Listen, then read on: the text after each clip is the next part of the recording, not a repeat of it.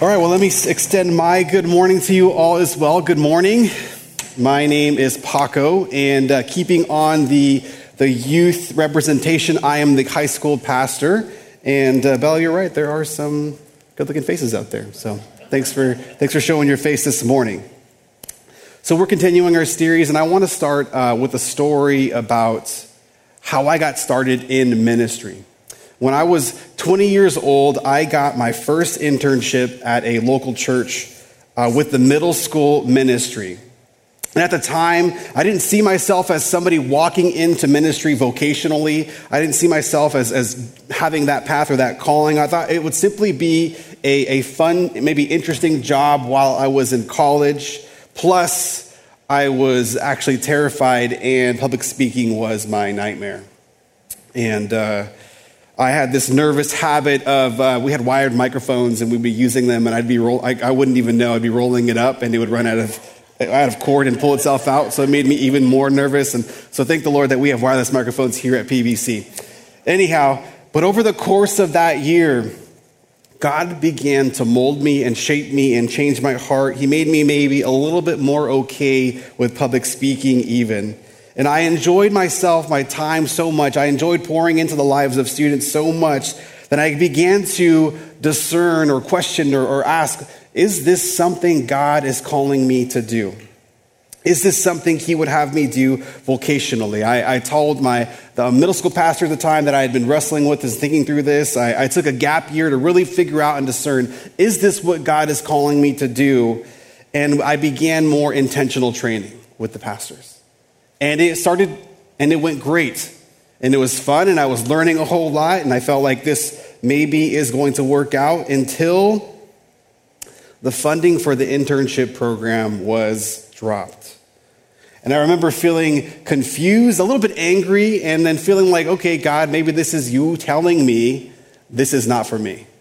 I am not to go into vocational ministry. He's closing this door. Perhaps he's going to show me which one to walk through next. I remember the last night of my paid internship. It was the end of the summer. We pulled all of our middle school students together on this back grass field. We had a bonfire, and they sort of started sharing stories about how their faith had grown over the summer. And I heard story after story after story, and some of those I was even involved in, and I was so overcome by them that God would use me in the lives of these students. And, and I was so overcome with this feeling of this is for me. This is what I need to do. This is the calling that I need to pursue. And you know what? Even if I have to do it for free. So I told my middle school pastor that, hey, I'm going to do this for free. I picked up another job, and uh, for about six months, I tried to keep as much, many hours as I could serving the youth ministry there.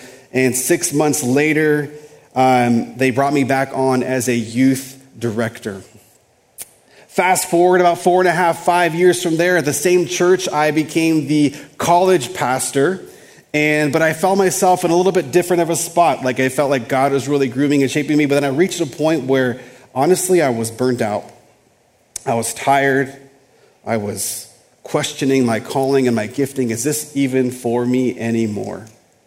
That was 2014, and I remember sitting across from a friend, a new friend named Matt, and telling him how I was feeling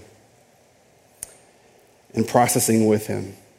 I think perhaps some of you are able to guess how this story ends, or at least what the next step of the story is. However, we're going to take a uh, pause here with that story and jump into the other stories from our passage this morning.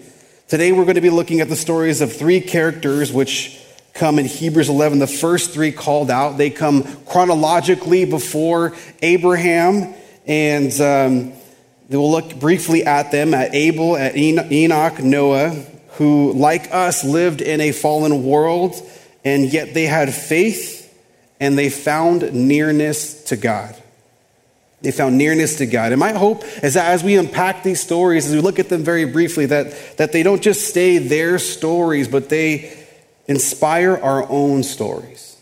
They inspire our own journey. Again, our text is in Hebrews chapter 11, verses 4 to 7. And I'm going to start with verse number 6. Why? Because I think it gives us a, a framework and a lens for understanding many of the stories that we're going to hear throughout Hebrews chapter 11. So, starting in verse 6, it says this And it is impossible to please God without faith. Anyone who wants to come to him must believe that God exists and that he rewards those who sincerely seek him. The, the writer of Hebrews says it is impossible to please God without faith. It is impossible to please God without faith. Not that it's really hard to, to please God without faith, not that it's, it's that you have to do a lot of extra things to please God, not that you have to give enough or, or look a certain way, but that it's impossible to please God without faith. Now, for some of us, that may sound reassuring. Maybe faith is something that comes natural to you. Maybe there's a faith that you've had since a child that you've carried on your whole life and that that is easy for you. But for maybe for some of us, you're still on that journey. Maybe for some of us, faith and trust comes really hard to you. I think the reassuring thing for all of us is that the writer describes this faith that pleases God. And it's a lot simpler than we may think. He says this first, it is this believing that God exists, that there is a God, that He is the creator of, uh, creator and author of life, and two, that He is the rewarder of those who seek Him. These are the two aspects or the two fundamentals of faith that are given here in Hebrew. So, faith, a person of faith believes God exists and also believes that he rewards those who seek him sincerely. And what is what is then that reward? What is it that God rewards those who seek him? Our text says anyone who wants to come to him, as how that begins. But in the, in the Greek translation, that word that, that is used for the word come actually means to draw near. So if we have faith that God is who he says he is, that he exists, and that he is a rewarder, he gives us a gift, and the gift is Himself. He rewards him with himself. He rewards us with himself. He rewards us with nearness to himself. I, I love the picture in, in the, the parable of the prodigal son, or actually, it's really the, the, the two lost sons, because at two different points, these, these sons are lost. They lost sight of things. And in, in this story, Jesus tells of a younger brother a younger brother who comes to his father and demands his inheritance. He says, I want what is going to be owed to me when you pass away now, which the father actually grants. And so the younger brother takes this inheritance from the, uh, the estate and he goes off and he lives his life the way he would want to, the way he, that, that pleases him at the moment. And he squanders it all and he reaches a low point in his life and low point where he thinks the best thing for him to do is to go back home and become a hired servant. Because even the hired servants that work at his father's house are far better off than he finds himself at that very moment. And so he decides that's what he's going to do. And he practices a speech, one of, I'm sorry, I don't, I don't deserve to be your son anymore. Let me be one of your hired servants. And so he practices his speech and he heads back. But upon his arrival, he's not reprimanded. He's, he's not made a hired servant. He's received as a son by the Father. Even more, the Father throws a party because his son that was far off is now near him again. And the older brother, who stayed with the Father all along, is not excited about this. You can imagine he's upset. He's, why would the father treat a selfish younger brother this way? He's angry, upset. He doesn't even want to be part of this party that's being thrown for the younger brother. But you see, at different points, or different parts of this story, both of these brothers missed the point. Because it, it, it wasn't about the party, it, it wasn't about just the inheritance, it wasn't just even about doing the right thing at the right time always. It was about closeness to the Father.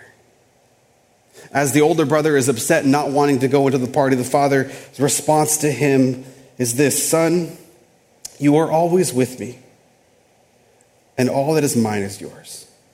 The, the gift is the Father, the reward is nearness to Him. And the great news of the Bible, the great news for you and I, that is by faith in Christ, we become children of God, and children always have access to where the Father is. They always have access to be where the Father is. And yes, it is impossible to please God without faith, but it is also impossible not to please God when you are faithfully seeking Him. And when we find ourselves, here, we are rewarded with that nearness to God. And the God of the universe wants you to know him as your God and wants to know you to know him as the rewarder so that you can draw near to him. The reward is closeness to the Father. That is the gift of knowing who God is and of believing he is the one who gives gifts. Closeness, nearness to him. All right, you still with me? Cool. Uh, let's look now at the stories of Abel, Enoch, and Noah from our passage. These three men uh, made God central in their lives. They, they drew near to God and are described as people of faith. They occupied, I think, a significant time in history, uh, the time preceding the, the, giving of the law, the time preceding the covenants, and also during a period of, of increasing sin and wickedness in the world. The, the world was moving farther and farther away from God, and we'll take a look at the story of Abel first. Hebrews 11, starting in verse 4. It was by faith that Abel brought a more acceptable offering to God than Cain did.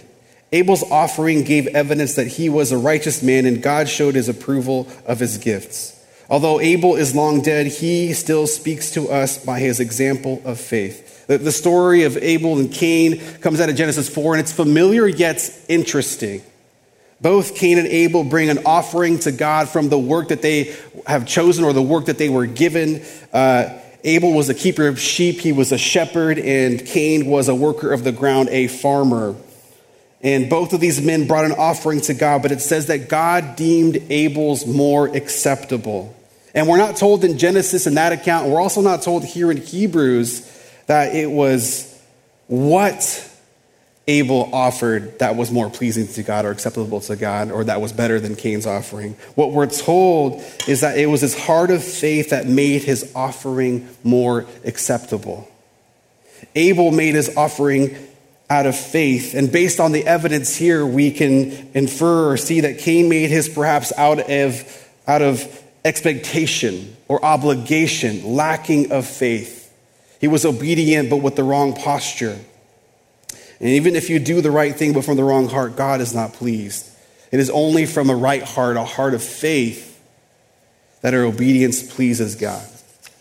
When I was uh, eight years old, I was a Chicago Bulls fan. Why? Because it was the 90s and that was everybody's team in the 90s.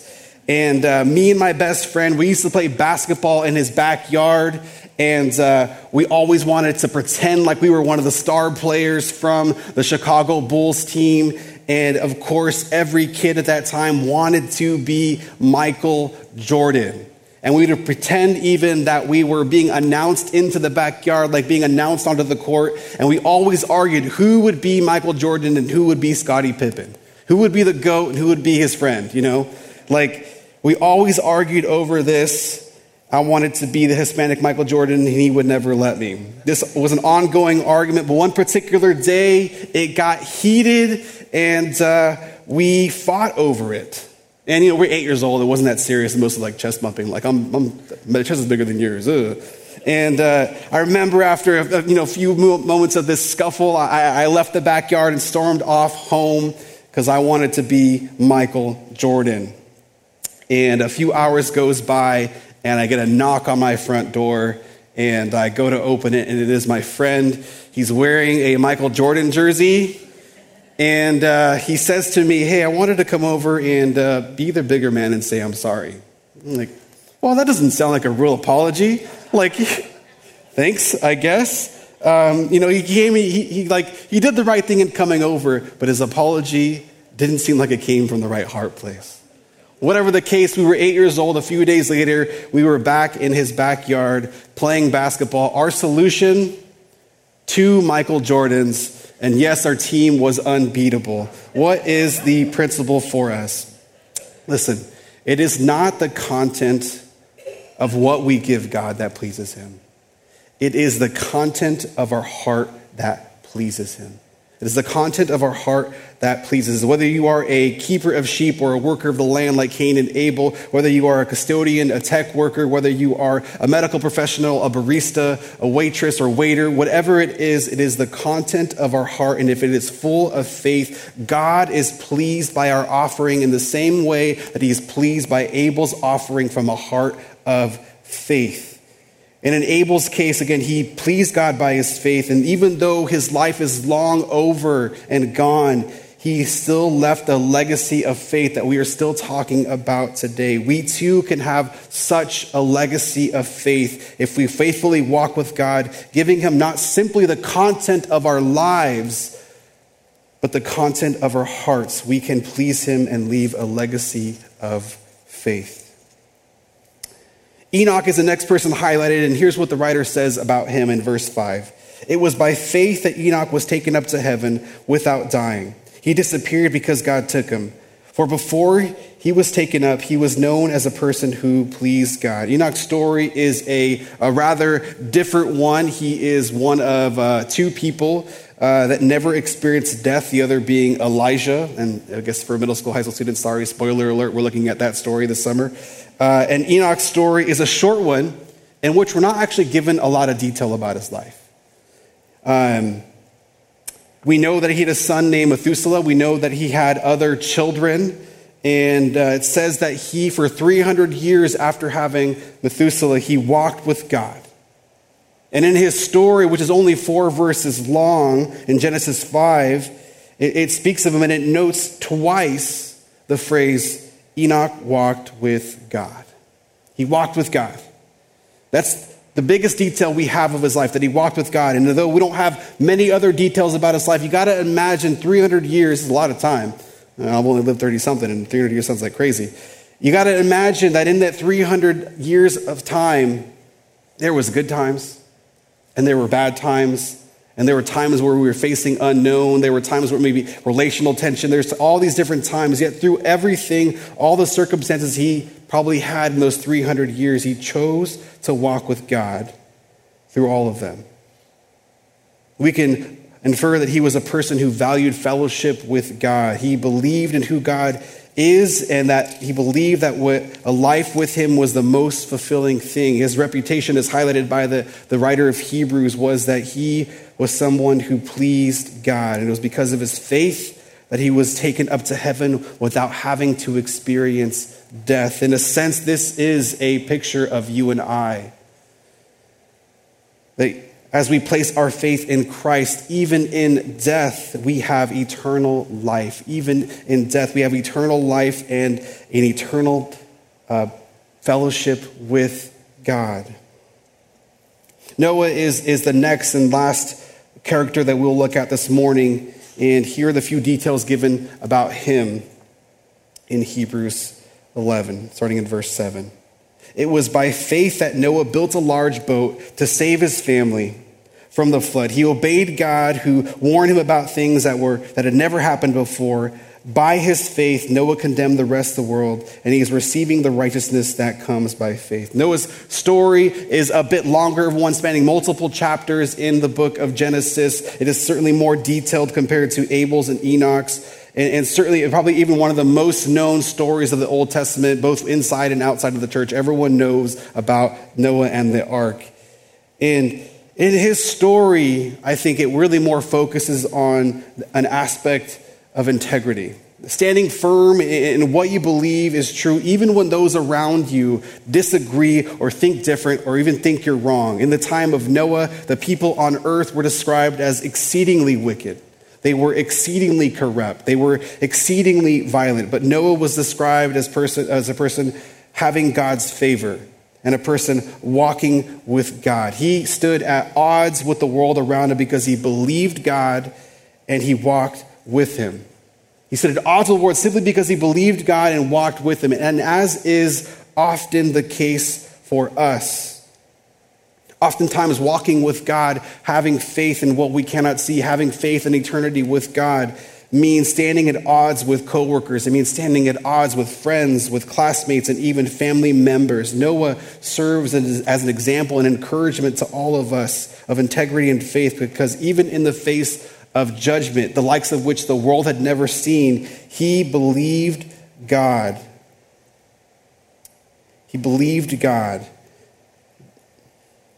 And the same can be true of us. We're not asked, most likely, I'm guessing, to build an ark, most of us, but we are told to place our faith in Christ. And as God placed Noah in the ark for his salvation, God places us in Christ for our eternal salvation. So, as we finish that brief look at these few stories, what should be our encouragement as we begin, I think, this journey of looking not only at all the characters here in Hebrews 11, but hearing the stories from the body? What should be our encouragement? Well, the first thing I'd say to this to this is this to listen to their stories.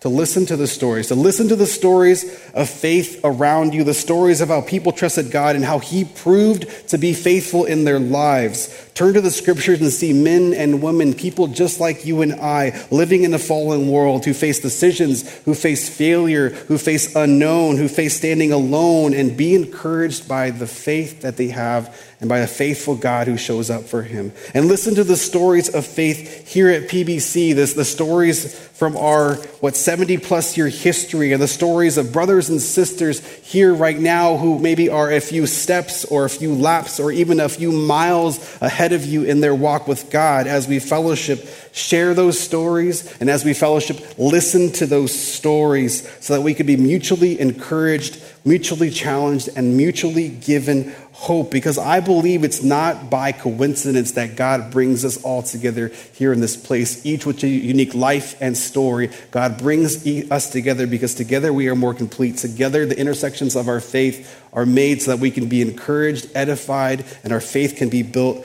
together. In my ministry journey that I began sharing at the beginning of, of me talking up here, uh, I reached that point in my ministry journey where I didn't know what God wanted me to do. I questioned my own calling. I questioned my own gifting. I, I, I, questioned whether or not I should even continue in ministry.